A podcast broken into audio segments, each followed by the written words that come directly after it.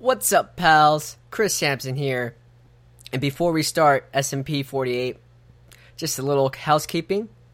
My sincerest apologies for the delay in the posting of this episode. I started a new job this week, and Monday night I had to do even more shoveling from Snowzilla, which ate up a lot of time for editing. But this is a great episode. This is our second episode of the new year, and we're, go- we're still going strong. And we have a great show for you today. So, in this episode, we introduce a new segment called Newsflash. For my topic, I talk about some recommended winter 2016 anime, specifically Erased. Andy talks about the conclusion of Robin War and The Walking Dead issue 150. And Stan talks about Resident Evil Zero HD. So kick back and relax and enjoy the episode.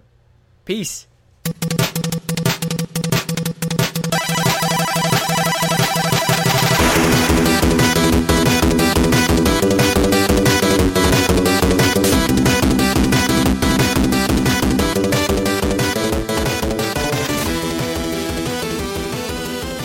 What's up, pals? Thanks for tuning in. This is episode 48 of Super Nerd Pals. I'm one of your hosts, Stan Gadersky, and joining me this week, Andy Carasquillo.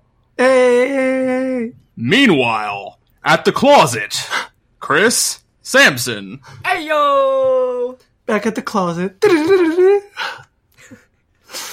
I, I miss I really miss you know just recording live and it was just so much fun and uh this it, it, it's kind of depressing being back in the closet actually I, mean, I miss I miss my bros I mean, I can't imagine being in a closet is not depressing. Shout out to R. Kelly. I mean really I mean a lot of podcasters they they record from their closet but it's like no I I, I- I need to be in person you know it's just just doesn't it's you can't beat the experience Well, because of the snow, I wasn't able to bring the whole podcasting equipment with me, and we're not even recording in our usual spot. Although I kind of like this spot better, to be honest. compared to our last live recording, like Andy's setup in the kitchen is uh, it had like really good vocals and acoustics. Like it was really clean sounding, and I don't know. I really, I really appreciated and uh, Andy's uh, kitchen. I mean, you're That not was gonna really- appreciate my like whole setup that I had out here with the Oh, whole. and like- your setup, your sexy setup with like right. with your uh, All right. with your mono shield foam. my foam shield. I don't know. Yeah, maybe pop- we pop we might make this the recording spot from now on. Yeah, but I don't want to bother like your family Nah, because we're just like sitting here. I bother them all the time. When I used to record YouTube videos, I would go to my mom and be like, "Don't leave your room," for like until I told you to, and then I would record, and then I'd be like, "All right, Well, that's kind of mean. Now that's on the internet forever. good." Well, now they now now they know An endless like how I. I just tell anti-shrine to your. Don't do that shit. Okay. How was the snow, guys? You enjoyed the snow this week? No, fuck I, the snow. I I hate snow. Where's the because, summer at? I don't. It's it's so bad because when you're an adult and you have to do adult things, you know, you got to shovel. Like shovel your car out of the snow, Chris, oh, for dude, four I, I was hours. doing that for like four hours, and or pl- the snow plowers they were. I, I was like two hours in to shoveling out my car, and the snow plowers like oh, on the good news is they extended the the the road to like two lanes, so there was enough snow for or enough there was enough snow, that's for sure. there was enough snow that was cleared, so like two lanes of traffic can go, but it just created a massive wall of more snow around my car. So it took another two or two and a half hours to get my car clear, and it was just really annoying. And ugh, I heard DC had like record snowfall. yeah. See, th- okay, let me put it this way: like DC, Metro, and Maryland, they literally do not know how to handle snow. Back in like 2010 or 11, when the last snowmageddon happened, they declared a state of emergency kind of late, but the entire state ran out of salt. They could not salt the roads and the highways after a few days. You see these memes all the time on like Facebook and Twitter where like everyone in DC and Maryland is raiding the grocery stores for bread and milk and lo- losing their minds and Yeah. So Well, for I mean, like Manhattan it was fine. Like they they handled their shit in Manhattan, but then you go to Brooklyn, Queens, and it's just like it's Mad Max out here. yeah. Like it's just it's just snow instead of desert. It's just wild. You can't even cross the street. There's like corners of the fucking street where you just can't cross. I I literally walked to work this morning in the middle of the street. yeah, Because there were no cars out, there was nothing, so I was like, "Fuck this!" nobody nobody gonna do any extra work. and I just walked to work in the middle of the There was like sidewalks where the path was just as wide as like a shovel, so you know someone just went once and was like, "I'm done," and went inside. Like fuck that. Stop being lazy, people. Anyway, newsflash. Newsflash. Pew, pew, pew, pew. We need like a sound effect here, and it just it needs to be like. I'm think I'm deciding I'm between like the Fred Flintstone feet, the, the you know I'm saying? like the or like like a speed bullet kind of like like um not as fast as the actual Flash, but because we're not that like, like fast, but like, a, like I'm a thinking pew like pew gun. no, I'm thinking like Pew. like Roadrunner or a Speedy Gonzalez level of Mm. speed. It's like seeing you brown like Stan, what I'm thinking is like Million Dollar Man, like No, the Bion- Bionic shit's different. This has Oh. got to be like, like it's gotta, it's gotta be indicative speed, but not too fast. Uh, well, I do like Speedy, Speedy Gonzalez or like Roadrunner, like beep beep and like beep, So we're gonna be like Sonic. Sonic. But that'll be too like Sonic Son- the Hedgehog. gotta, Yeah. gotta go fast. Gotta go fast. Sonic. Sonic. Sega. Well, well, Dun, dun, dun, dun, Fun, fun little note. That little Sega bit. That little Sega bit took up a gig on the Genesis cartridge. I know it takes up like the most space for that shout. I Yeah. heard. that's All crazy. right. Anyway, newsflash: Suicide Squad trailer dropped this week. Yeah. Ciao. La- last week. That- Wh- whenever you listen to it, whenever you're listening to the show, it was before this show came out that the, that the trailer came out. All right. It said, you know what? It said trailer one, but I don't think it was trailer one. It was trailer two. It- but it said trailer one. They're trying to. It's like that was like a teaser. That thing from before. That was like, I don't know if I consider like a minute and a half a teaser. I know, right? I don't know what, what the defined rules are for teasers and trailers. There- There's teasers of teasers now. There's like there's trailers for trailers. It's crazy out there. See, my metric is a teaser is around 30 seconds. Once the clip goes into at least a minute or a minute and a half on, it's a trailer. I don't know. So then this is the second trailer. I, Because they're- they're- it's not my rules. I'm, Their just, quote unquote teaser was like I'm going off of what I saw minute on and a YouTube. half. That's all. Anyway, I'm saying. it well, was- we don't have to go on go all up into it. I'm just saying it, it dropped. I you want to you want to talk about it right now, or you want to like go through the rest of the Flash and just come back to it? I guess we'll go through the rest of the Flash. All right, Wonder to- Woman got a teaser. Wonder Woman got a teaser. Didn't see it. Chris, you saw I it. saw it. It looks really good. Um, I think in general, DC, DC and their movie properties, they're looking really strong. Before, I was on the fence, a little bit ambivalent and curious, but now I'm like, what the hell? This looks amazing. I'm all in. So, yeah. Uh, go go see that Wonder Woman thing. Uh, it was it was part of a special hosted by Kevin Smith. It was called Dawn of the Justice League. It was like this half hour or hour long special where on on CW where Kevin Smith and a whole bunch of other uh, showrunners and special guests they're just running through amazing Justice League DC IP TV and movie stuff and it was really cool. I missed it. Um, I'm not sure if it's available online or uh, or I don't I and I didn't DVR it, but if there's a, some way you could watch or if there's anyone who knows how to watch it again, let us know. Um, but they have Suicide Squad was part of that. Wonder Woman was part of that. The reveal, like Aquaman and the actress who plays uh, Mera was part of that. So it was a giant, huge DCU extravaganza. Sounds good. Yeah, they also they also went into some multiverse multiverse uh, talk that got cut. I heard. Yeah, yeah, that was a, that was know, a big like- article with Kevin. Um, they were saying he he didn't know it was it was striking too close to the bell or it was part of some NDA, but he was basically saying he was upset that Grant Grant Gustin wasn't going to be cast as the Flash in the movies, and that Ezra Miller is going to be in the movie, or is going to be the movie Flash, and he's also going to be Barry, Barry Allen and not Wally West.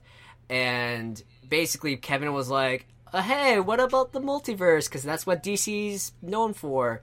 And the showrunners were like, "Ah," and like they're uh, like they couldn't really say anything, but they the most they said they'll keep the door open to ideas. So we'll see what happens. Listen, I'm calling it right now. You go back a few weeks, months on this show, and I this theory of mine is well documented. My Yeah. my multiverse DC TV movie theory. If this happens, if this comes to pass, it isn't Kevin Smith who called it.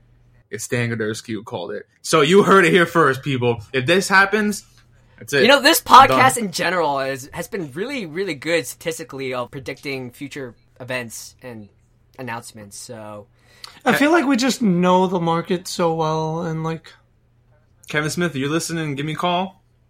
Have some coffee, talk about our, our theories.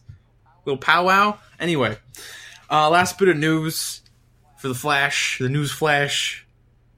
the flash of news. The news flash is that they announced that Steve Rogers is coming back as Captain America.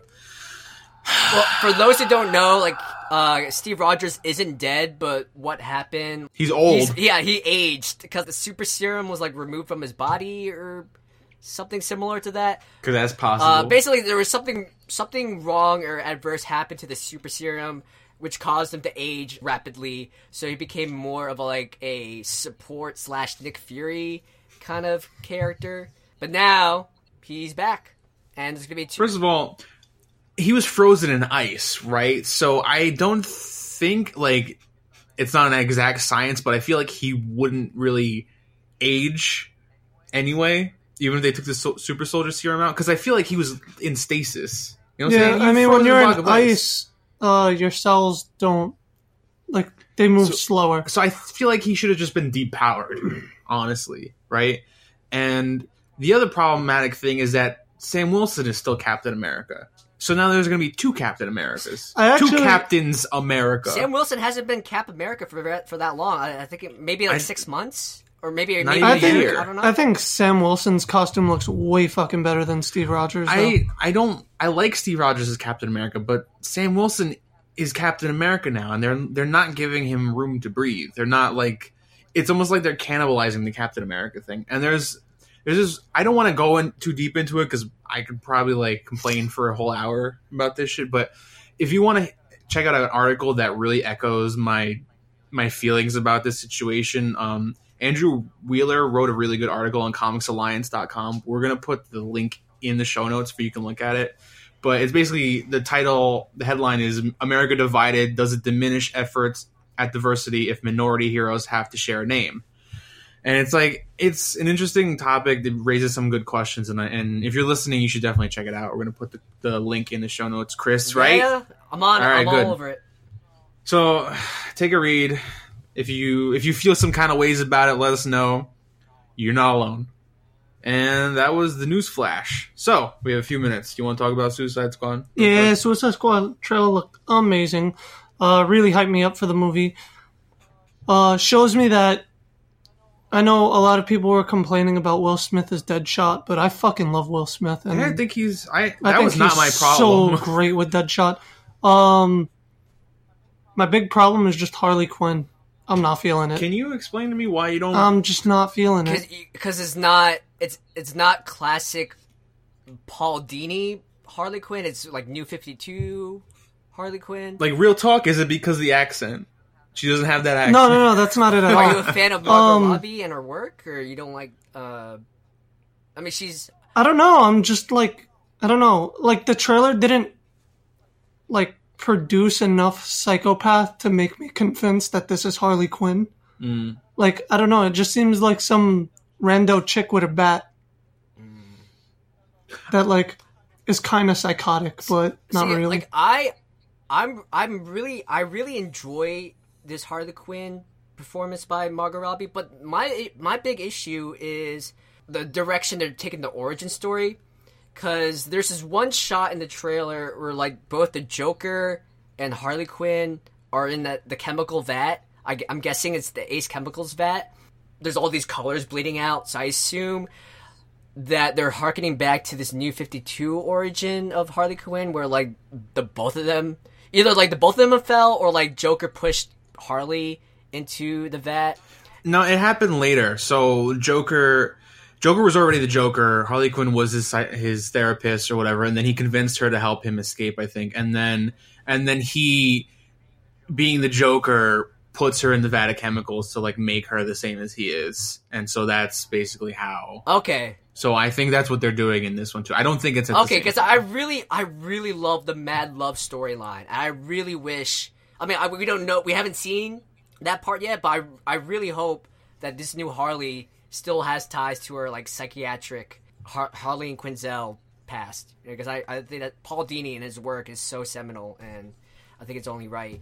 I, I feel like it has to because then that's that's a that's a, s- a very specific important part of her character that is that that she has that background. And this and this is her first cinematic appearance ever, ever, which is amazing. It's it's, it's so cool, and uh, uh, yeah, I don't know. Maybe maybe another when trailer two comes out, or when I see the movie, it might sway my uh my decision. But as of right now, I'm not feeling Harley Quinn. I thought it was fine. I, I like her portray- portrayal of Harley Quinn. I, I feel like it's not it's not as over the top, and I think that's fine because it's like I I don't really like Harley Quinn she's so over the top. So I I don't know. I guess I'll have to see too. But I I like what I see so far. What I don't like so much is the Joker and how he looks. And I actually really like how the Joker looks in the suit. Oh yeah, th- yeah. I- it's harkening back to like one of those classic Joker covers. Um, I can't. I don't remember Yeah, what's. I think he looks so well in the suit. so like I don't Out of the suit, he looks like shit. I don't mind his tattoos even so much. I think they're really stupid, but they don't bother me as much anymore as his grill is bothering me. Especially when I see it in motion and I see him moving and talking and smiling. I'm like, that looks really stupid, and I'm so distracted by your by your like glittery teeth. My beef is like the damage tattoo. Like, Yeah, that's my I felt- biggest I felt problem. like after the first image came out, you know, I thought like after the fan cry they would at least you know take off the damage tattoo, but it's still on. And it's like I. Like Stan, like Stan I is mean- distracted by the mouth. I will be distracted by Jared Leto's forehead the entire movie. Yeah, Maybe, maybe if this is Jason Todd, we won't have to look at his forehead much longer because he'll cover it with the red hood. no. So I'm saying is that like the only thing that'll make sense to me is if it's Jason Todd. Like if because because why the hell would you get Joker and a smile and like yeah t- ha-has tattooed on your arm and shit if you're if you're the original Joker. And back to like the grills thing. Maybe, maybe it's not grills. Maybe it's like replacement teeth because Joker knocked them the Or fuck out. Batman, yeah. I was, uh, I was like Batman, like punches his teeth out so many times, and he has that he has to replace his teeth, or um, Oh, no.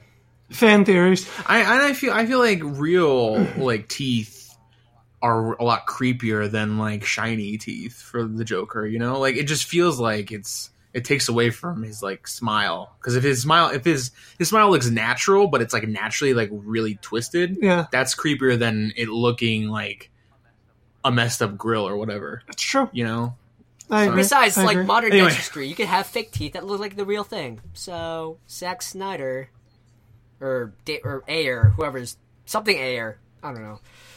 Yeah, I just you can I don't know you he can have super teeth like you do whatever you want. You know, like Batman probably gets punched in the face all the time. yeah, yeah. whatever. You don't see him getting like Batman tattooed on his on the chest. that doesn't make any sense. Anyway, that was the news flash for this week. Uh, you guys want to get into the show? Let's get into the show. All right, um, Chris, you want to take it away? I will take it away. So this weekend, uh, as we all know, it was it was Snowzilla. Its wrath was all knowing and all powerful, and you know, I unlike other people who are brave and you know they love the snow, I I was shut into my apartment and I was so happy because I can catch up with a lot of things. I watched a lot of anime this week or this weekend. Um, in parts because um, because I just love anime, and also in pre- preparation for our website. Um, over the weekend, we SuperNerdPals.com. supernerdpals.com. Thank you, Stan. Uh, we did a lot of updating in the last few months. Like we have a new format, new um, new theme. Thanks to Stan, he found this really awesome theme. It looks really crisp and fresh. Um, I added some new widgets. I, uh, I updated our backlog, so all of our posts are updated. So now we can move forward and be totally updated. Um, Thanks, Chris. yeah. Um. So, and uh, part of my, I guess, New Year's resolution slash personal crusade is to do an anime blog on specifically for the stuff that's coming out this winter 2016 season, and there's a lot of cool stuff coming out. So um, let's. I'm gonna run down the stuff I watched, and I highly like. Out of there's like ton of titles that came out this season, but these particular titles I highly recommend. So go on to Hulu Plus, Crunchyroll, Funimation, and just find these titles. So Prince of Stride, Assassination Classroom Season Two, Dagashi Kashi, and Haruta and Chika. So these are those are four animes that came out this season, which I will I, I promise I will write about later uh, or in the next few weeks. I just schedule stuff, but it will come out. It'll be awesome, but just go and watch them. But for my topic this week, I'm going to talk about this mind blowing anime uh, that came out, and it's only two episodes in, at least on Hulu Plus. It's called Erased. That, that's the English name. Like the Japanese name is called Boku Dake ga Inai Machi. Uh, so say that ten times fast. Um, but this is this is one of those animes that like really screws through your head, like in the way that like Interstellar or uh, like or like Inception does. Is like this really thought provoking, intriguing concept. So it's a fantasy thriller anime um, based off of a manga and a light novel, as, as, as a lot of animes are nowadays. It's about this 29 year old manga artist named Satoru Fujinuma, and he experiences this phenomenon called revival. And think of it like so, sort of like Life is Strange, or um, he has this ability where it's totally unconscious um, or not under his control that whenever something bad happens around him, time skips back like one minute to five minutes, and it keeps repeating until he figures out what happened and averts the tragedy. So, like in the beginning, um, he stops a little kid from being run over by a truck, and it's really cool how they handle it. Um, but the big, like the the cl- the main premise, the like sh- like I was not expecting this. It was like it was a huge mind fuck, where he's been haunted by this memory of this missing child, uh, that he was classmates with when he was like eight years old, and she disappeared and she got killed by some sexual predator. And for some reason we don't know yet, his mom gets murdered, and to the, it's tied to this one specific girl that that died before. And so Fujinuma discovers his mom dead, stabbed, murdered, and he gets teleported back all the way like 15 years ago or 20 years ago, where he's now like a 12 year old kid, and and now the main conflict of the story is he, he has to try to figure out how to prevent his mom's death, and it's related to this girl that had died before. So there's all this really trippy, like chaos theory, butterfly effect kind of stuff. Is he 12 the entire show? Um, he's a 29 year old man mentally, but he's in the body of a 12 year old. So like, he's Detective Conan. yeah, he's Yeah, I was yeah, just gonna Detective say that. Conan, Yeah, but um, wow, like I, it's only two episodes in, but I am so hooked on this, and I just I, I this makes me want to read up more about like quantum mechanics and like chaos theory and butterfly effects and whatever, just to like Is there any like weird boobs in it? no, no, no, it's Okay. it's it's Just gotta gauge what kind of anime you're talking uh, about. it's not. It's just there's it, like so? There's no random no cheesecake of there's no cheesecake. There's All no right. fan service. It's just it's like it's it, ta it plays it serious, which I which I good. really enjoy because like if there was like random booby flashing or whatever, I would just be like I. I lost all respect for this anime. I can't take it seriously. just like High School of the Dead, I really wanted to watch, really wanted to enjoy High School of the Dead because I love zombies and apocalypses, but it just killed it. Maybe All you, Well, need, be glad you didn't because it got canceled. Uh, yeah. all you need to know about High School of the Dead is the intro. Seriously. Like just that is just like that's the show. It's like it's pretty gra- it's pretty Yeah. ridiculous. Yeah. So, yeah, this this anime is just like it's crazy mind blowing. The animations, uh, it's like it's like really cinema. I mean, I know this. It's like stupid to say, like, or it's it's a given, but like this feels really cinematic and like like really high production values and like the pacing. It feels like like a really well produced Netflix detective series.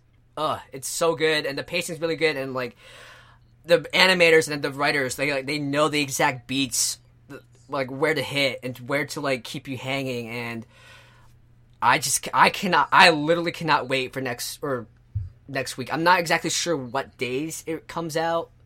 Um but I have it favorited on Hulu, so I cannot wait for the next episode. I'm trying to be somewhat vague or not go too much into it like I uh, because I want to do like a, much deeper analysis on the website. But you have to watch this. If any, like, if nothing else on this list of anime I've just mentioned, you really have to watch Erased. So, any got any thoughts? Are you guys interested in this anime now? Yeah, I definitely want to check it out. It sounds really interesting and really trippy. Mm. Sounds interesting, but I, I, you know what, man? Like everyone's like a kid in anime. Yeah, you know, so you're not down like, with the whole Detective Conan. If he was like 29, you know, if he was like pulling some Barry Allen shit, like he was time like, traveling, yeah, shit? like actual like time cop stuff. That would be pretty cool too. I don't know, man. Like I feel there's too much focus on on high school aged kids in anime. Yeah. Well, I mean, these guys are a lot younger. They're like 12 or like 11 or something like that. So, but even, so, even so but you know, I don't, it is a, it is an anime trope. You know, a lot of a lot of high school, a lot of you know younger, skewing toward the younger ages. But so I, I give you that, yeah, definitely. But um, but don't let it stop you, Stan. This is really cool. I I, I, I just at least watch the pilot. I'll watch the pilot. So that was it. Um, so I'll look out for my deeper analysis and review of that anime and all the other titles. Uh, I'm being pretty ambitious about this anime blog because that's just like the short list. Chris, what's that website again? Uh, oh, supernerdpals.com.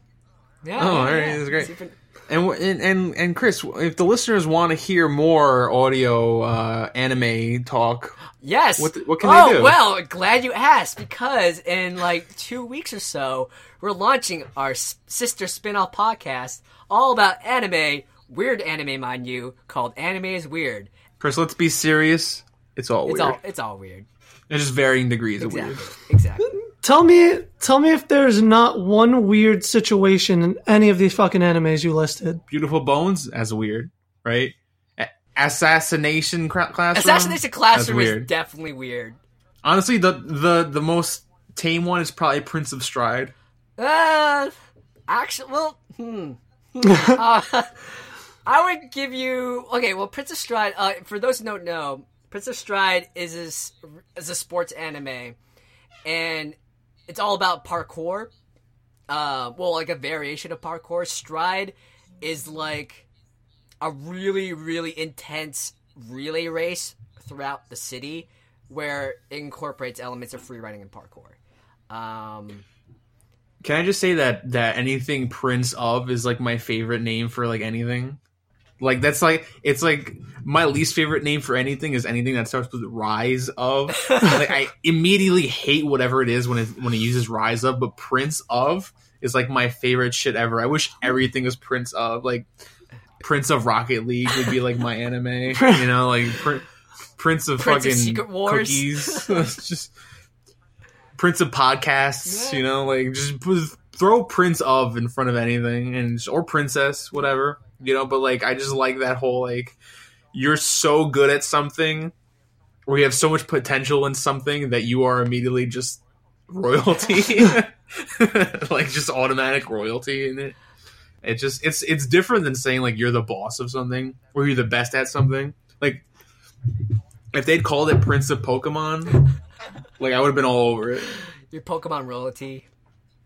I just want to say like one more thing. Like the most normal anime I think from this list is called uh is Haruta and Chika, um, which is basically like another high school uh centric anime where it's all about this I guess like orchestral music club.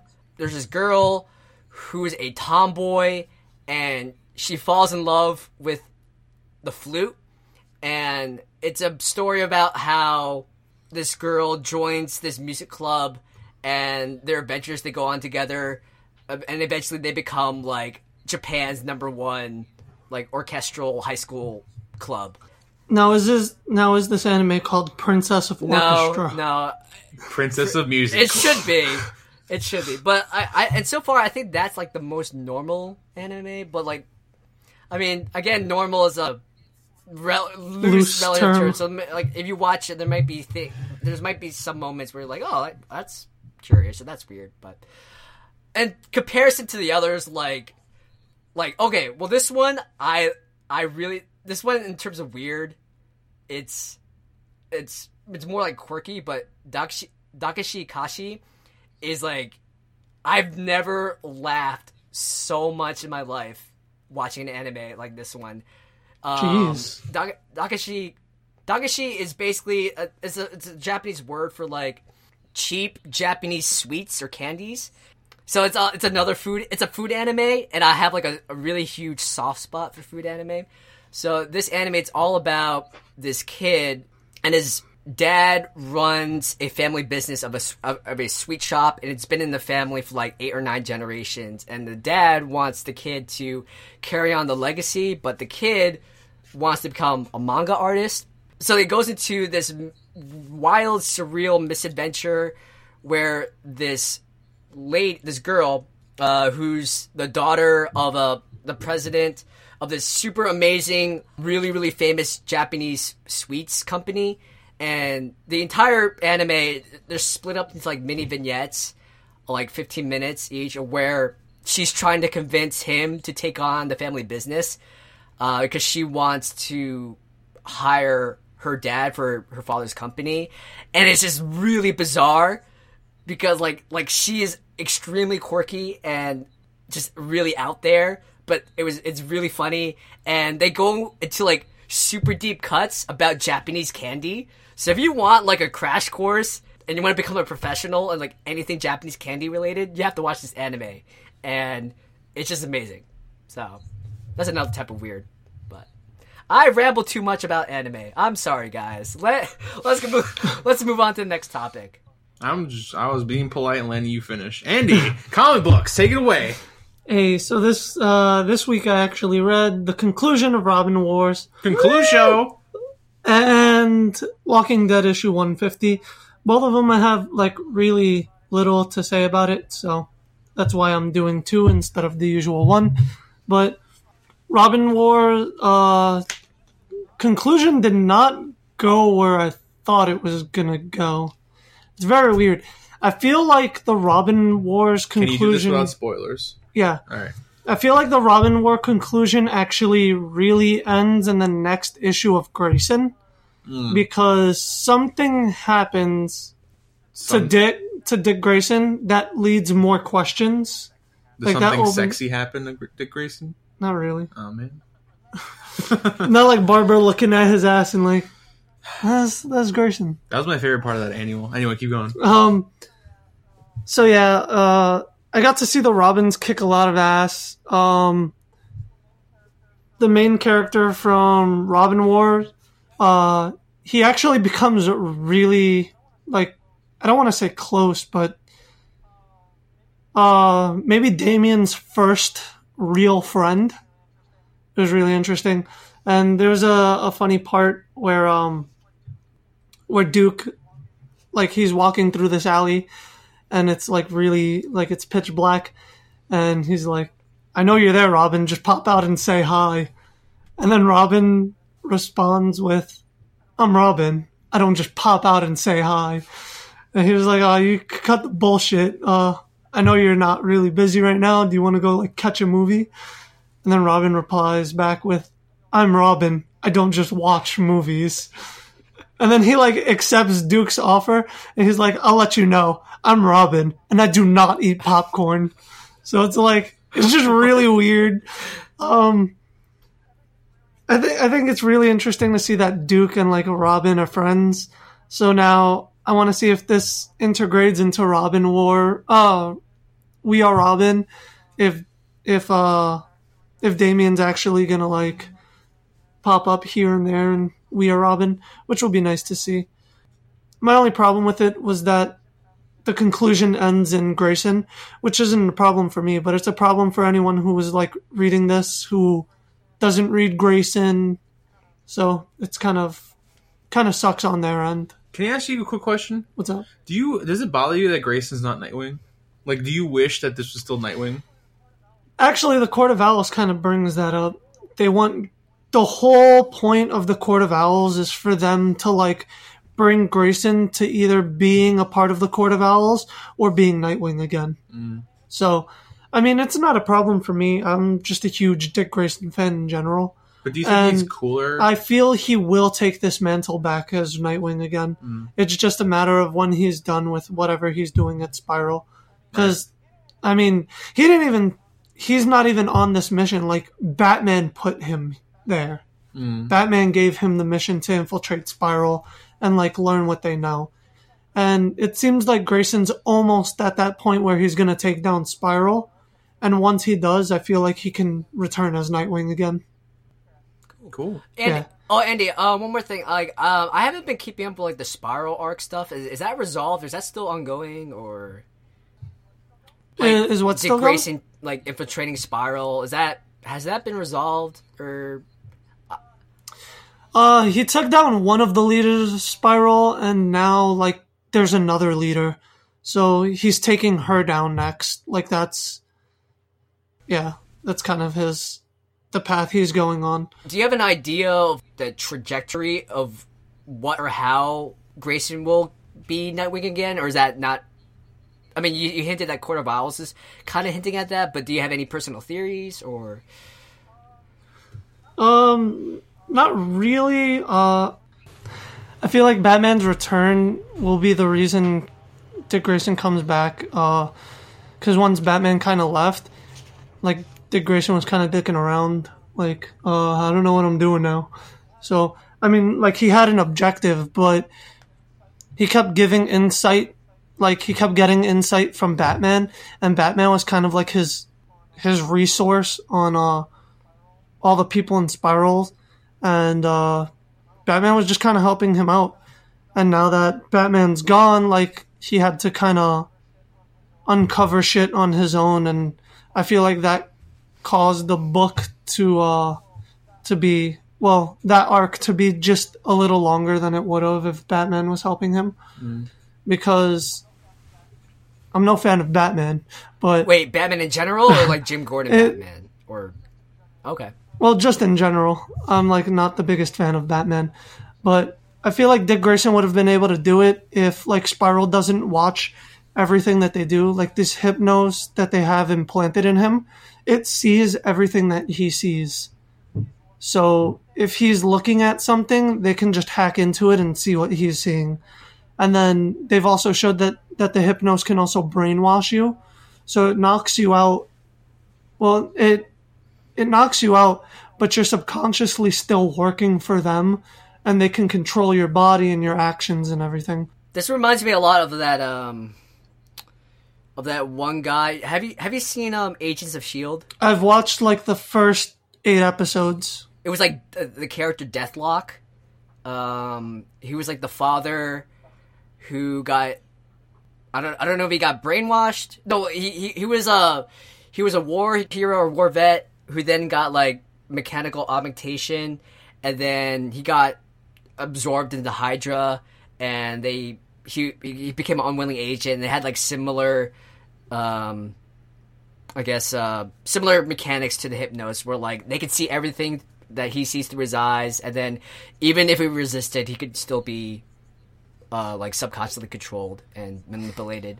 Well, that's the thing. Now that now that Dick is uh, aware that they can do this, like it, he's been really good at like resisting it. So you can resist it. Um, I guess it's just a matter if you know it's happening, because I guess they can do it like while you're sleeping, wake you up, and whatever. But Dick Grayson has recently been like resisting it, and I know the backlash of him resisting it is like his eyes start to like bleed. So I don't know.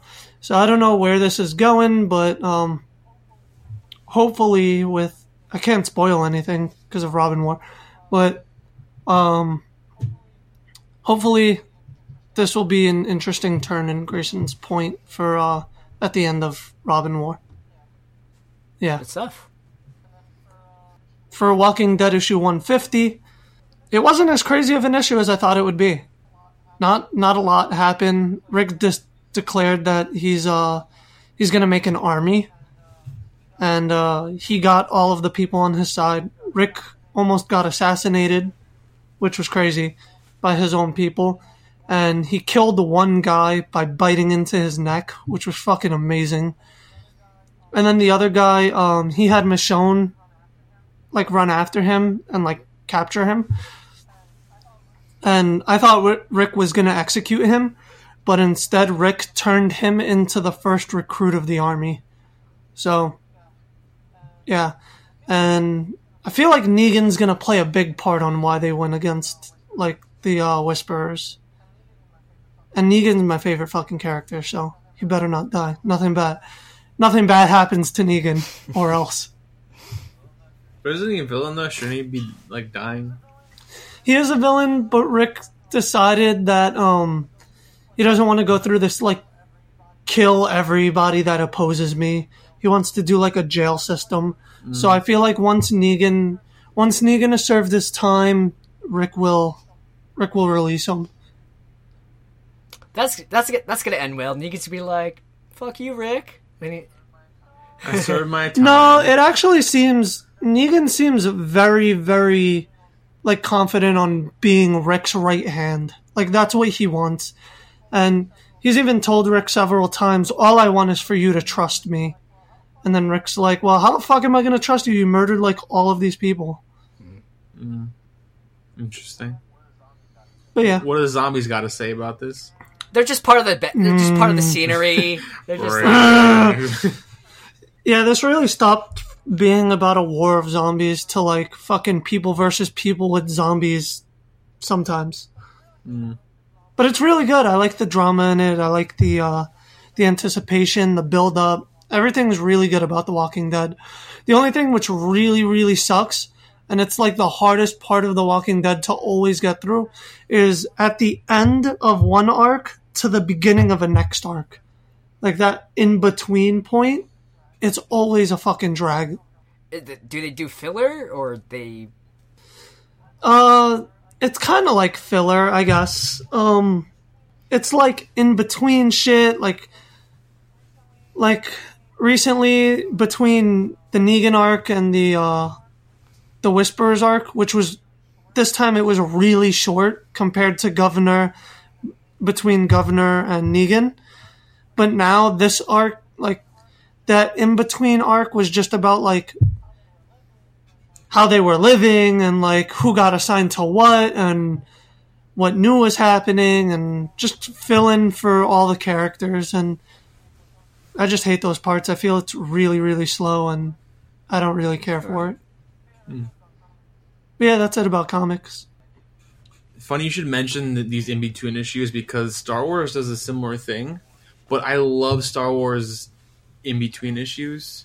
Like um, this is this is my shadow. About this past week, Star Wars 15 came out, mm. and it's it's post it it because the um the Vader down arc just yeah. finished, so they're starting up the next storyline. But in between, they do the Obi Wan old old Ben Kenobi stories that happen between Episode three and Episode four, and Star Wars 15 is my my favorite single issue of Star Wars so far. Like it is the best Star Wars comic. Um, you know, Jason Aaron writes it. Um, the art in this issue was by Mike Mayhew, and it's like phenomenal art. It's the best art of the series, I think. It looks a lot like Ralph McQuarrie paintings of just vistas of like Tatooine, and like you get like Tatooine at night, Tatooine during the day, different like geographical locations. So it's not just like desert. You get rocks and like canyons and and you see you see Obi Wan, um, sort of. He's a little older, so he's starting he's starting to gray out and like he looks pretty cool because he's start he's starting to get old. His robe's getting frayed, but he's not old yet. And Luke is is um, he's young, right? But he's not he's not he's a he's a little kid, but he's not like like a toddler or anything anymore. So he's a little bit older, and it, it kind of goes into why Obi Wan was sort of forbidden to see Luke and to like train him as a Jedi on Tatooine, and they kind of go into the reasons of why that is, and it's just it's a great issue because you go into a little bit more about Obi Wan and like how his like exile on Tatooine is going, and like it just it's so cool. Like there's something really badass about Obi Wan, like alone in the desert, and like he he takes up a job for the Jawas because they need protection from from um, Tusken Raiders, and so there's this whole section of the comic book where Obi Wan's like meditating in the desert at night in front of the sand crawler. And like a bunch of sand people just show up to attack, and then you see Obi Wan like with his staff because he, he doesn't use his lightsaber, so he's just like fighting like Tusken Raiders in the desert and that ties into him deciding because he, he ends up fighting them all night. Like Obi Wan just fighting like masses of sand people all night to protect the Jawas so he can get some parts because the whole thing is that Luke crashes um, a speeder from his his uncle, his uncle owns, and like he wants to get the parts for for Luke, so he he has a deal with the Jawas to like get these parts, and so it's like it's it's all this stuff going on, but it's it's so cool to see Obi Wan like doing all this badass shit in the desert and trying to not give himself away as being a Jedi, but like totally being a Jedi at the same time. And the art's great, and it's just it just it's fucking awesome. If if you only ever read one issue of Star Wars, if you only if you, you don't even need to follow the series, you just pick up issue fifteen, and it's like the best, and I it will not disappoint you. It just like so much cool shit happens in that issue, and it's it the the shitty part about the Obi Wan issues is that they don't continue the story until the next storyline is over. So this issue ends in a cliffhanger. Wow. So it's like I have to wait how many months for the next storyline to conclude so I can get more of the Obi Wan in betweens. That's you know? insane. Like, that's my. It, that kind of sounds awesome, though. It's becoming my favorite. I I would totally be down for for just because it feels so much like it's got some like Clint Eastwood shit where he's like the man with no name, just like traveling through town and like doing all this cool stuff. And you get you get these fill-ins like it hints at um, Luke um, why he's a good pilot and like his his like trying to become a better pilot so he can get off Tatooine. Even though he's a kid, he still wants to get off. And you get like Obi Wan even like deciding that he needs a better way to deal with Tusken Raiders, and you kind of see the krayt dragon skeleton in the background. So it's like, okay, that's why he develops that that call that scares the, the sand people away. And so it's like these little moments that aren't like huge, but you can see them like filling in the blanks between the things, and like why Obi Wan is kind of removed from everybody else, and like why he's staying far away from Luke unless he needs to, and like it's a lot of cool shit, and I just want to see more because at this point, I don't think Luke knows Obi Wan. Like mm-hmm. he doesn't know that he's there really because he's like this presence. He's kind of like his guardian angel. So I'm I want more of these issues, and I want to see them have because Luke does know Obi Wan in um, A New Hope. So I want to see like how he gets to know who Ben Kenobi is. You know, that went on way longer than I expected to, but that issue was fucking awesome. You need to read Star Wars 15, man. Star Wars 15 is awesome. Just just read that shit. And, and, like I don't remember what the last. I'm gonna look it up and we can put in the show notes. But definitely, if you if you're not if you want to get some good Star Wars books, but you don't want to follow the whole series, pick up the first issue of the Obi Wan like in between, and then pick up 15. So I'll put both numbers in the show notes so you know which issues to, to check out. But absolutely, fucking the Obi Wan shit's the best, especially this one because the art's awesome.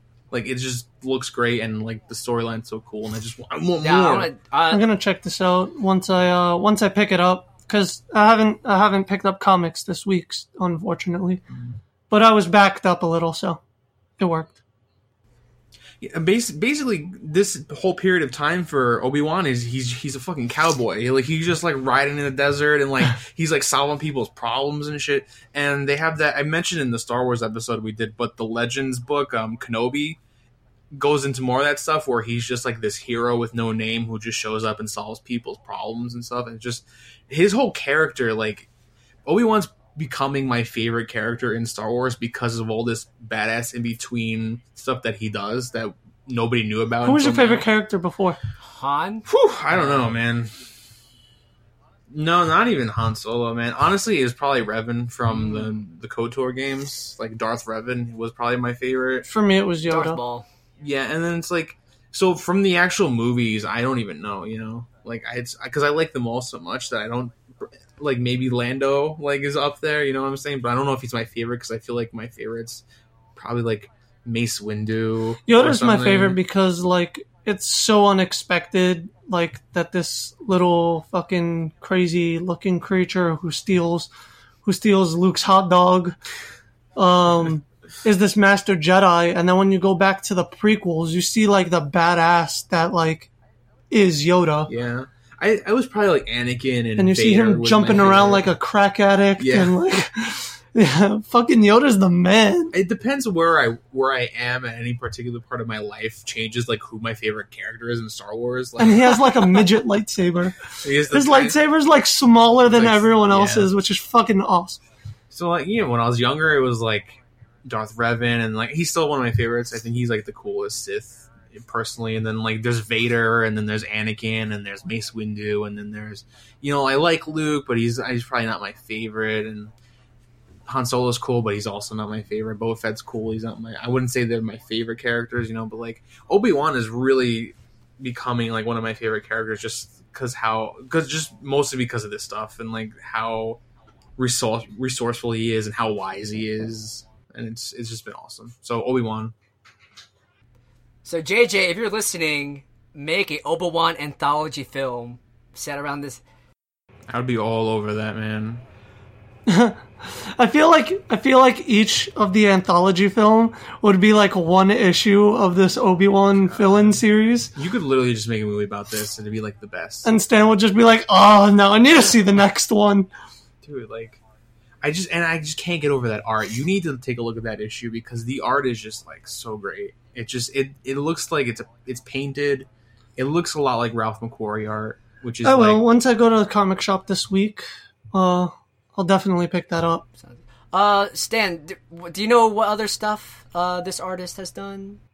I, this is the first I've ever seen his of his work, and he just I don't know if he's specifically trying to to do Ralph McQuarrie style art, but it looks so much like it that I just I can't. See, I, I'm like, I don't. The name Ralph McQuarrie is like is going over my head. I'm really sorry, Stan, but Ralph McQuarrie did all the co- the concept art for Star Wars, and he did all the paintings Oh, and like okay. he all the original trilogy stuff. If you look back, it's just like just really like beautiful. So if you ever art. look at concept art, that's all him. not all him, but like Well, the, the you really know. like iconic stuff is all Ralph McQuarrie. Yeah. If you ever like like I don't know if you ever see any prototype artwork of Star Wars, like where it looks like where it's like Star like Luke Starkiller and he's got like that mask on and he's fighting Vader and they have those white sabers, like that's Ralph McQuarrie. I've only Like, seen like I've never seen prototype that like picture. Vader art. That shit sounds amazing. so cool. Like I can look I can look some up if you want to take a look. But like he's like my favorite. what I'm picturing in my head because I I, I re- I'm trying to recall the images you sent me like uh, when we were, were like messaging each other, but like I'm getting like a Alex Ross kind of feel. Would I mean is that same ballpark or Um, it's it's not far off, but it's like I'll, I'll just you just Google Ralph McQuarrie and you'll see like some of his like this. This is the one I'm talking about. Yeah, that's the one that I was trying to. like stuff like that. Especially Oh, if you that looks cool like- as shit. yeah, but yeah, definitely Google Ralph McQuarrie because his art's just the best. awesome? So in the show notes we can find Ralph McQuarrie's like like artist page, and then we we can put that in the show notes. Yep. Awesome. All right, Stan, want to move on to your video game? Yeah, I'm kind of talked out from the Star Wars stuff, but I can do, I can do uh, some some other stuff. Um, I started playing Resident Evil Zero. Um, the HD version came out on the 19th on the PS4 and the PC, and I did Xbox One, Xbone, Xbone Maybe? version. I, Question I mark? don't know, man. Like PS4 though, is where I played it. Um, have you played? Have you played some of it, Andy? Yeah. Yeah. So, um, if you don't know anything about Resident Evil, I don't. This is not. This is not the place to start. this is a prequel. This is zero, but Resident Evil the remake is still the best part to start. This is sort of in place to fill in the blanks for people who are fans of the series.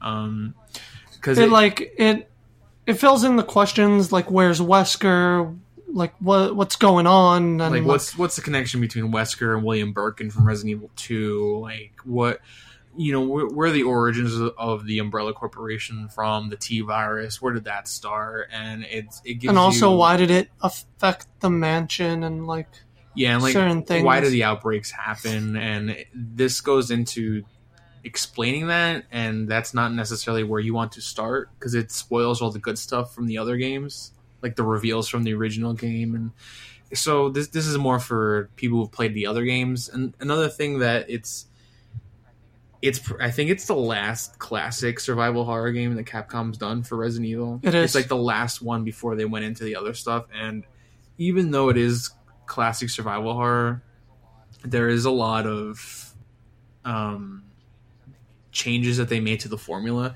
where it feels almost like it's a stepping stone between classic Resident Evil and say like Resident Evil Five you mean four? four and five, but I was thinking five in, in the sense of um, Oh, like the action- AI partners. Yeah. So you get you you're Re- you play as Rebecca. You start as Rebecca, then you find Billy, who's like an escaped convict, and you explore.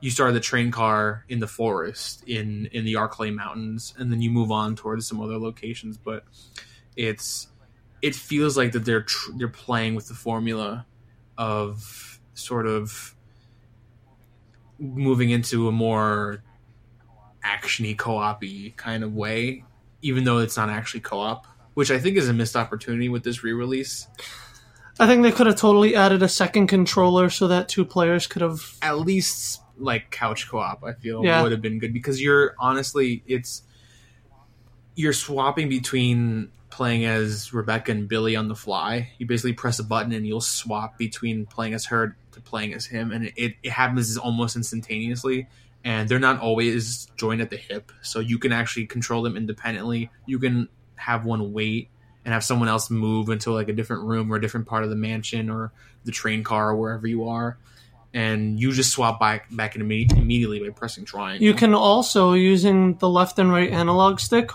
Uh, one will control the one player while the other one will control the other player. So you can have Billy and Rebecca run around or like run in opposite directions or towards each other. and I think that's necessary because there's been so many times where I'm trying to manipulate a puzzle and someone else is standing, like Yeah. Rebecca or Billy, would be It, standing it's right there. so helpful. It's so good. Um, I think moving from that to like the Resident Evil 5 Sheva or like Resident Evil 4 Ashley, um, I don't really like that partner system so much. Ashley's like just dead Ashley's weight. the worst. she's it's just it's Like if she had a gun, fine. that's like my least favorite part of Resident Evil Four is like the whole like having Ashley. babysitting Ashley. But anyway, so Resident Evil Zero, it's kind of a mess. You know what I'm saying? Like, cause, cause there's, it's slowly pulling away from the traditional survival horror um, that Resident Evil is usually known for, but they're doing it in a way that doesn't necessarily work all the time. I feel because they're how do I explain this? So in Resident Evil, you have these item boxes and stuff that connect to other item boxes, which is not like realistic at all, but makes sense in a in a video game perspective because it's, it's reducing on back traveling, Yeah. like going backtracking and like going back to items and stuff because they're all connected. So you put something in one room in the item box, and then it's in the item box in the other room, right? So you, it just it's where you need it. This one, it's like you're carrying everything and you're putting it down, and then it just it's down in the world. But the thing uh, that I really like about that system is that at least when you check your map, it shows you where It shows you where where it is. where it is. But I think I, I don't know if I feel like that it would have been better if they combined both the item boxes and leaving items anywhere. You know, because it, it makes it kind of tedious. Because I I don't know. Have you played Resident Evil Zero like on the GameCube when it came out? No, Okay, so I played only the train portion, which is the, the beginning like hour or two, and then you move on to several different areas. So this game takes place in a train, a training facility, which is basically another mansion, and then you have like a laboratory, a chapel. It's like you're moving across different locations, and so you have to carry all of your shit to every new location. So you have to purposely pick up all the important items and then bring it to you and drop it in the main hub area of whatever new location you're at. So when when you go from the train to the training facility, they're kind of there automatically, but you have to move them to the main hall, and then you have to do that again if you when you move on to like the lab later on. So you have to, and there's like some of these items that you have to lug because they're basically useless, like the hook shot. There's like this grappling hook that you get that's almost useless except for a couple of areas and you need to carry that thing with you. And it takes up two slots in your inventory. So you're carrying this and you only have rebecca's got six billy has got six. And so if you're thinking about guns ammo health um, key items and then you have to carry something that's like useless just to move it to a different location it becomes like really bothersome and um, what I found worked for me while playing is that you you aren't looking at Billy and Rebecca as two different characters. You're looking at them as basically like your left hand and your right hand.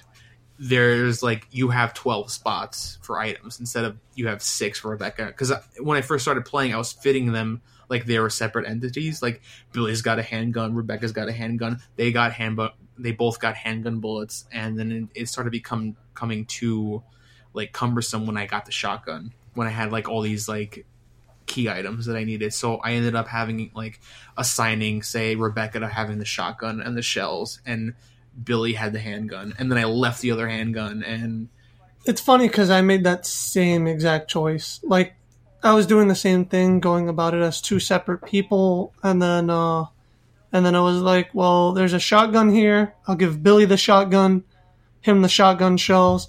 Rebecca will be handgun with handgun bullets, and like, we'll move on from there. but they don't really they don't really make that clear that that's the case. So you're kind of playing it as what makes sense.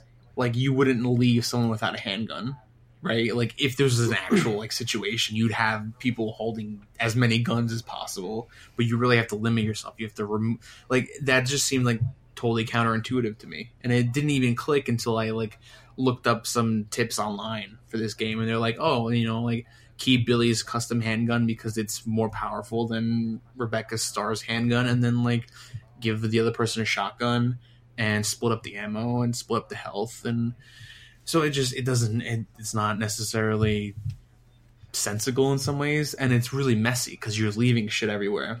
It just looks messy. You're like running around and there's like crap everywhere you know and it just it's kind of like yes it's good that, that the map shows you exactly where all the items are but it has to because otherwise then Yeah. it would make no fucking sense there'd be like anarchy the items are just fucking strewn about everywhere and i don't know it just doesn't it doesn't really make any sense in some ways and and it's it's too early for me to to really cast judgment on this game because I on the GameCube I only played up until the train portion and then I got too scared. I was like, "Fuck this, I can't play anymore."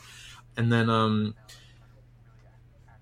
it wasn't until just now that I started really act actively playing it, and so I got past the the train and I got past the training facility, and I'm I'm currently going into the lab section of the game, which is like about halfway and um, I like it, and and it's always good to have classic Resident Evil survival horror gameplay, but it's I it's definitely not my favorite. So far. I mean, I've never played Resident Evil Zero, surprisingly, and uh, I was able to do the train portion based off of my knowledge from uh, Resident Evil Umbrella Chronicles. Mm, So, like, I knew exactly where I was going based off of that game. interesting. Yeah, I mean, just would I know you you're still in the beginning, but where do you how what are your feelings on it so far? Like, do you, do you think it it like ranks? Or Right is it, now- or is it too too soon to say? Right now, three is still my favorite. Three. Yeah, I my, the remake's still definitely my favorite. to me, it's definitely like three, one, two. the remake is I think just that was my other problem. Not to like get too sidetracked, but it didn't. None of the locations in Zero feel iconic to me, like the mansion or like Raccoon City. You know what I'm saying? Like it, it feels like the, these locations you're running through are memorable. They're all like forgettable. yeah, like the locations that I'm running through just keep feel like the train was cool, but the train was also really narrow and there wasn't like a lot of like cool stuff going on and and it didn't make any sense. There's like a suitcase that you need two different rings to open, and there's a key card, and that's the only way you can get in there, and then you need a separate card for the break. Like, who builds a train like that? Um, it's funny because not to get sidetracked here, but um, at one point I was playing it with my friend, and he uh he was like, "Yo, why the fuck do I need two rings to like open up this briefcase?" And at the moment, inside. at the moment, Billy had the knife, like, and he had the briefcase. I was like, why doesn't Billy just take the fucking knife and like rip that shit open? That's what I would have did. It, it doesn't not it's not like it's a metal suitcase. It's like made then leather. yeah, it's like a leather suitcase. So then, then uh, we get both rings. We put the rings in, and then we open it, and it's just a card key. And I was like, really? There's not even like important documents, nothing. It's just a card key. Yeah, and the card keys just opens a door, and you go through, and then it's like you need to stop the train, and there's brakes, and the brakes are on two separate sides of the train, and like who, like like I said before, who fucking built this train? And then and then the brake system is fucking insane. You have to do ten digits adding up to one number. you need to put in like a fucking math code. In So there. like uh my my friend was actually doing the train uh the train brake portion and he did Rebecca's perfect the first the the back brakes he did it perfectly on his first try without knowing what the fuck he was doing. The second time he did it uh with Billy the number is 81 so he was like oh this is easy so he just pressed 9 like 9 times and I was like no you need to add up to 10 numbers he was like oh shit and then that like completely fucked him up. yeah, it's like it's like well, we need to stop. In emergency, in a real emergency situation, you need the emergency break. You got to put in like a math code. Like wh- what? doesn't make any sense. And it's just like you have these things going on where you're like in the. I, I guess it's just like the gamey like adventure style of gameplay that Resident Evil, the classic Resident Evils are like. But you know, you have like different keys in different locations, and you need a key to open up a key to get a the a fucking statue to put on like a, a thing and like to weigh it to counterbalance it because the scales of justice or something. Like, what? I don't understand any of this shit. What is going on? Like, I don't know. Like, I don't. I can't even. Resident Evil broke Stan. I'm like it, I'm running in circles because it's just it's just ridiculous. The and and and I mean it's like it's par for the course when you look at the classic Resident Evils and how they work, but it's a little it's a little silly. You know, it doesn't make any sense. But um, in terms of the HD remaster, I think they did a really good job, and I think it looks gorgeous. I think the cutscenes look amazing. I think like even like the locations might not be memorable, but they look great. Like you see paintings on the wall, and you can see the details in the painting. I've also noticed that like um when you see like stranded dead bodies on the train, they're not just like painted there. They're actually like They're moving. and like every time the train hits a bump, you see the arms swaying back Yeah, and I- forth. I, remember that from the yeah. I remember it looking that way in the GameCube version, like the the change from say the Resident Evil remake um, backgrounds, which were more static, to the more like what's the word? More fleshed out. Yeah, the, the more like grounded the the ones in Zero were with everything moving around you and stuff. And so the them remastering it in HD just looks like so good. So like the remake one looked like upres like it was good in the remake too, but you can tell that they were like static images and so them doing it this way looks even better. And I think a lot of it's really good and like I I'm really impressed with how everything like just kind of works for this remake. Just like moving with the with the newer controls, and then you have the the tank controls on the D pad, and but the the actual face buttons are what trip me up because I'm used to bringing up like the menu and the map with triangle, and that becomes the Oh, me too. yeah that that becomes the swap characters button in this one so every time like through muscle memory i want to bring up the menu accidentally switch characters and then square used to be run i think Yeah. and now it's the menu and circles run so everything's like out of like fucking Stan, sorts. couldn't you just like reprogram? so it's the like what is going on and you you can to an extent there's controller types and then if you go into the actual PS4 dashboard, you can do ac- accessibility options and swap circle and square. So when you're playing the game, you can like reorient the controls, but then that becomes like an ordeal because you got to go back out into the menu. You got to make sure it's swapped again when you play anything else, and it's just there isn't like an actual like remapping of the buttons when you actually It's like all set remaps, yeah. So it's and like then it it's a hassle to to to like go further and Yeah, so it's by default it's analog stick for modern controls, D pad for tank controls, right analog stick controls your partner, and then face buttons do face button face stuff. button stuff, and then like R one I think is to draw your weapon, and then you press X to reload or something like that. X to shoot, circle to reload. Do you really press X to shoot? Yeah, Wow, I didn't even. I'm like I'm like so in tune to the game that I don't even know where my fingers are doing sometimes. So yeah, so the controls are a little strange. I like there are there are issues that I have with the game itself, but that was stuff that was present in the the 2002 version of the game. Yeah. You know, so it's like there's not much they can do though. I I feel like with them having the game broken up in so so many like specific locations like train training facility etc that they could have like added an extra mode like they did with the wesker mode right of making a co-op an online co-op mode where they just chop these things up to chapters and you would just play the train mode with someone online and then you can move on to like the training facility if you wanted to keep playing you know what i mean like i feel like that wouldn't have been too hard and i feel like even in the, on the GameCube when when this came out, I was like, ah man, why can't you play this shit co-op? Why are you why are there two characters and you don't get to like have a buddy c- control the other character? You know, and so those same things are like at play here too, even though this game is like a 2002 game, so it has those issues, but um, they do bring it into the modern era with the graphics and the modern control type and they they do this cool thing with the costumes. I don't think you you've seen where you can bring up the briefcase in the Oh yeah, I've already I did it by accident. yeah so you can bring up the in in the remake you had to go to an actual room and change the costumes while you're playing the game but like in zero you can change characters costumes on the fly by going to the menu and swapping the costumes out that way. And i i love the layout of the costumes because it shows you the actual preview of the costume and then tells you where that costume's from. Um, what i don't like is that all the costumes were dlc and you have to pay extra for that shit. Oh, actually, um, when you get the physical version, you get three costumes for free. Three costumes for Rebecca, two costume, and one costume for Billy.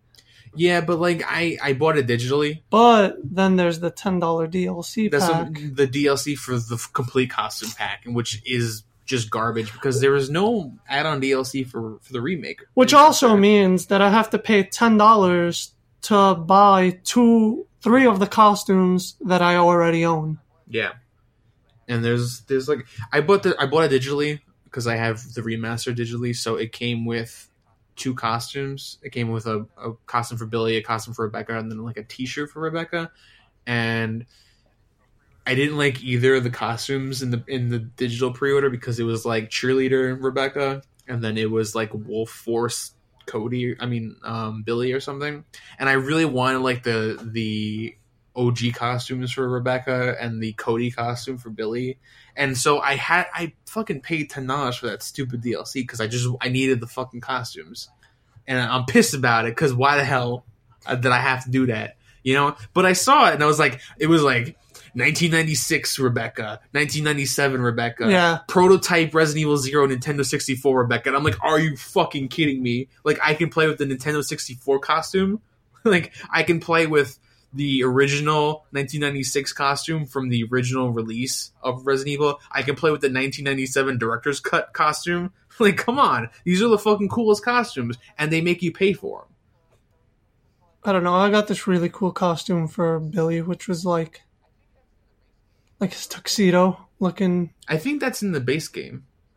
Really? Yeah, he has like he looks like a yakuza or something. Yeah. yeah, that's the one I picked. He looks, That's that's what I he have. looks like a delinquent. I'm like, yes, He looks fucking I, badass. I swap. I kept swap, swapping between Cody from Street Fighter and then um, the suit, and I think the the Cody one is funny, but the suit one is like so cool. It's kind of like Gangster Leon in Yeah. Resident Evil 4.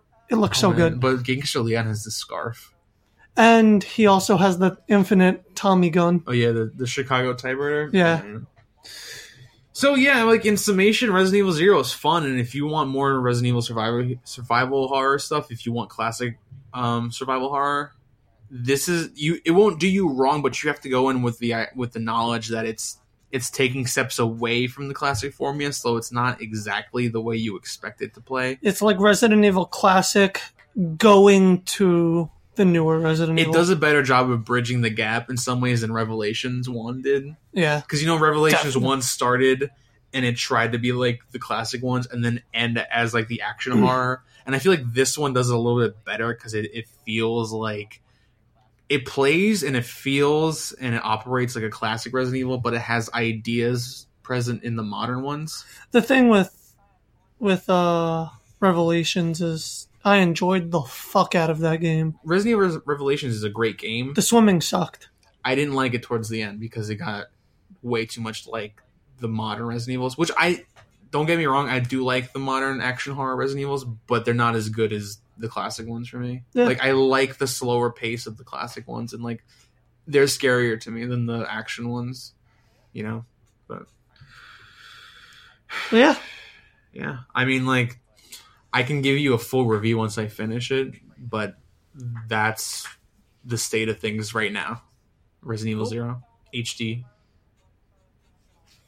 I will definitely share my review once I finish it also. Yeah. Nice. And when that review is ready, check it out on supernerdpals.com. Or on the podcast. I'm not sure if you guys gonna write it down or talk about it on this our next show. I might like we'll see. Well, stay tuned, guys, for more Res Evil. We'll see. We'll see. We'll see. Um. So yeah. So that was our last topic, Stan. That was great. Um. Anything else?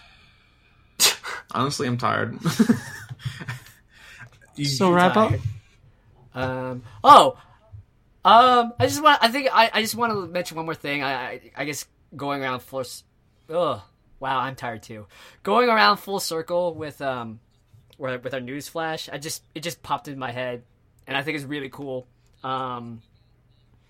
Uh, this past weekend, uh, Kevin Smith he um, released or his latest film Yoga Hosers um, was screened at Sundance, and he was doing a expose with his daughter, who's one of the main characters uh, in the movie, starring alongside Lily Rose Depp, who's like Johnny Depp's kid, and the, the two of them are childhood friends.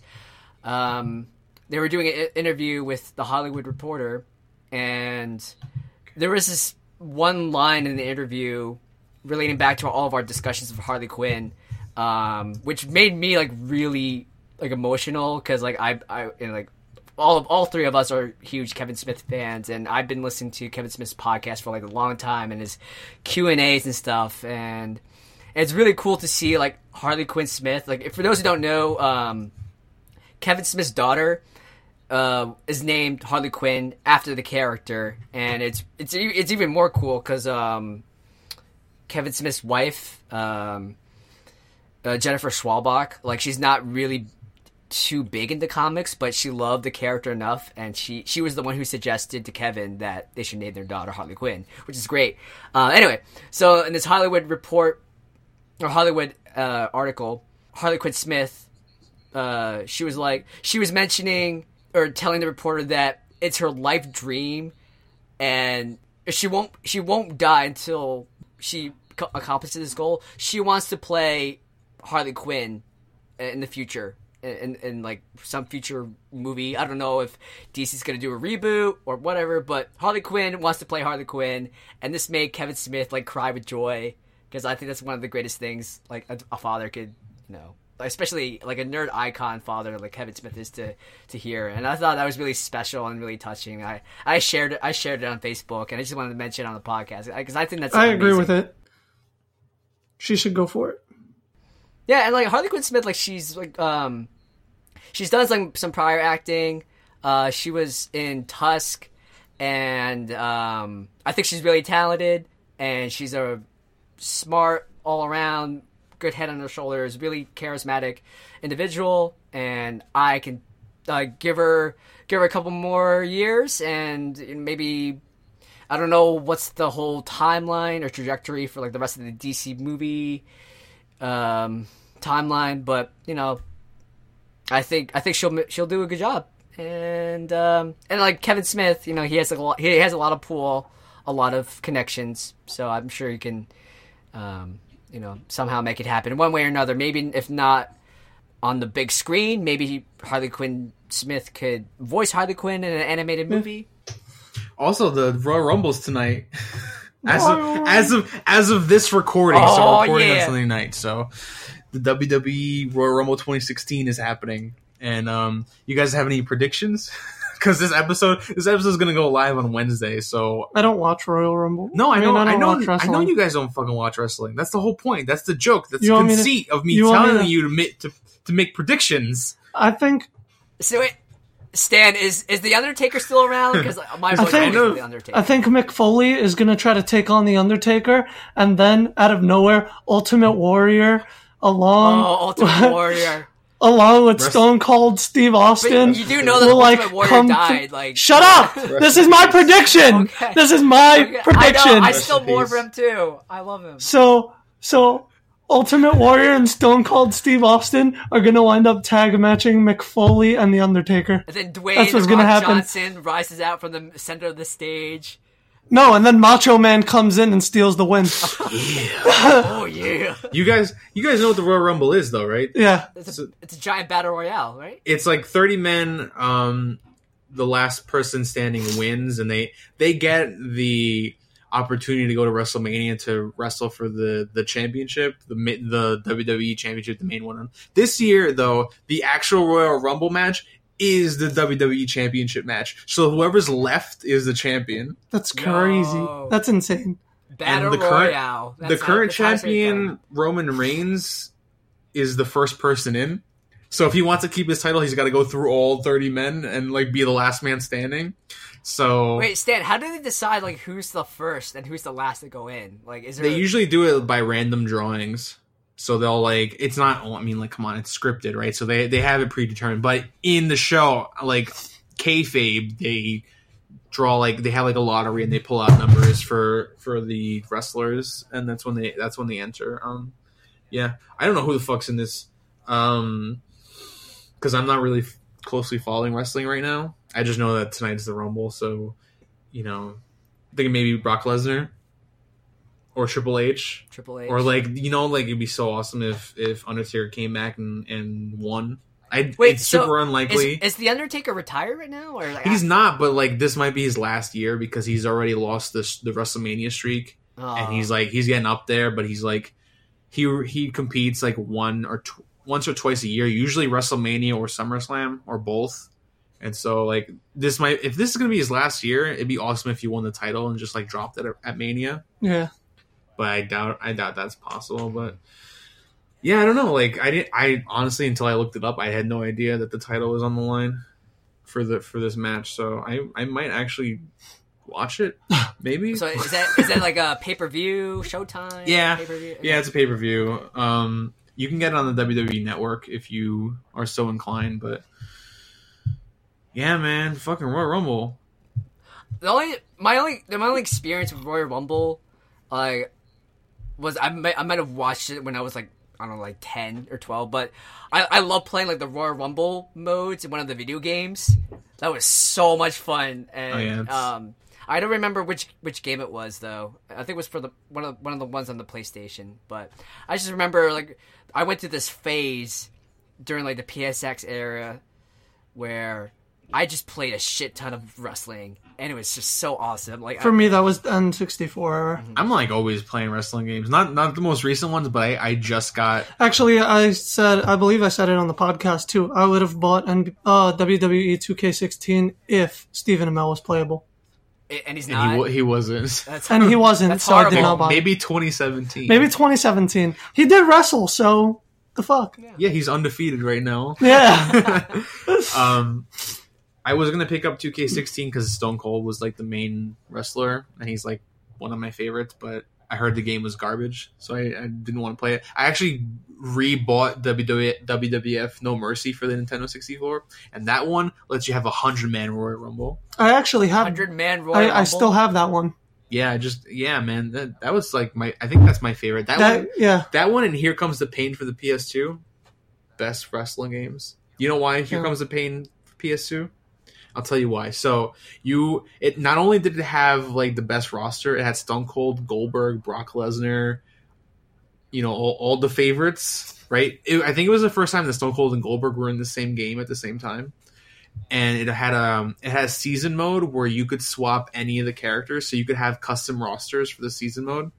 And so it'd be like a different storyline each time. So one year I made like a giant banana man, right? And so he was like a giant guy in a banana costume, right? And then I made myself, and I made I I changed the WWE roster. I think WWF at the time. I don't know WWF. Yeah. that roster had custom characters in it, so it wasn't like your standard stuff. And you can even make sure that they're he- like heels or faces, like good guys or bad guys, right? And so, like, of course, I was the good guy, right? And I had like different stuff. And then the Banana Man was the was the heel. He was a bad guy, right? And and a little quick aside, but they let you do cool shit. Like you could take out at the time like regular Undertaker from the roster and replace him with like Legend Undertaker from Classic Oh my God. So he would be there instead of him. But anyway, so like it was the Royal Rumble in the season mode or whatever, and I won the Royal Rumble, and it turned out the champion was the fucking banana. so it did like a three month storyline of me versus the banana, and there was like in there was like in studio like interviews with me and the banana, like hyping up our match at WrestleMania. so it was like it was fucking insane and Uh, fucking two Chris, when- Two things. We should do a let's play of like of a wrestling game and do like a Royal Rumble and like try to we should. do something crazy like that banana. I guy. should like dig up. Here comes the pain and like make a make the banana come back. exactly Let's bring, do it. Bring bring the banana back. bring the banana back. And Chris, we, we saw we saw that um we one of the retro game stores we went to. They had it out for PS2. Oh, and dude. I, like why did you pick it I up? might I might get it at some point because that it was one of my favorites. So and I have No Mercy again, so maybe I'll just grab that one. I have no mercy somewhere in my room. Hell yeah. Chris, what were you saying? Sorry. Oh, that's fine. Uh, number two, like uh, about S- Stone Cold Steve Austin. Um, a week a week ago, I was driving to um, like my first day on the job for my oh first day of my new job, and I was listening to this podcast called Sampler, which is by Gimlet Media, which is basically this um, the host I can't recall her name. I'm I'm sorry, but like check it out. Gimlet Media Sampler.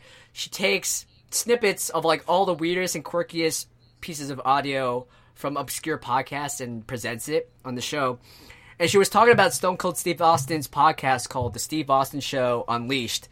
And I love that show by the way. If you're listening to this, fucking listen to that show. Well, show. we talked about it on this podcast before. I know, but like I want it well documented that that's one of my favorite podcasts to listen to. Um, uh, I don't. So I to this point I still haven't listened to it yet, but like the the one segment they they were talking about, which captured my imagination, it was this story or this anecdote where Steve Austin sk- booked a guest to come in on the show, but they canceled or something went wrong, so it became like 45 minutes of Steve Austin talking to a mic and getting into like a mock wrestling match with a fly that lands on his microphone. And like so he's he's like talking to the mic in his own voice and then he's talking as the fly trash talking back to Steve Austin. It's like, what the fuck are you doing, fly? Get off my mic. And the mic's like, what are you gonna do about it, bitch? And and like, like they distort the the voice to make to let you know that it's the fly.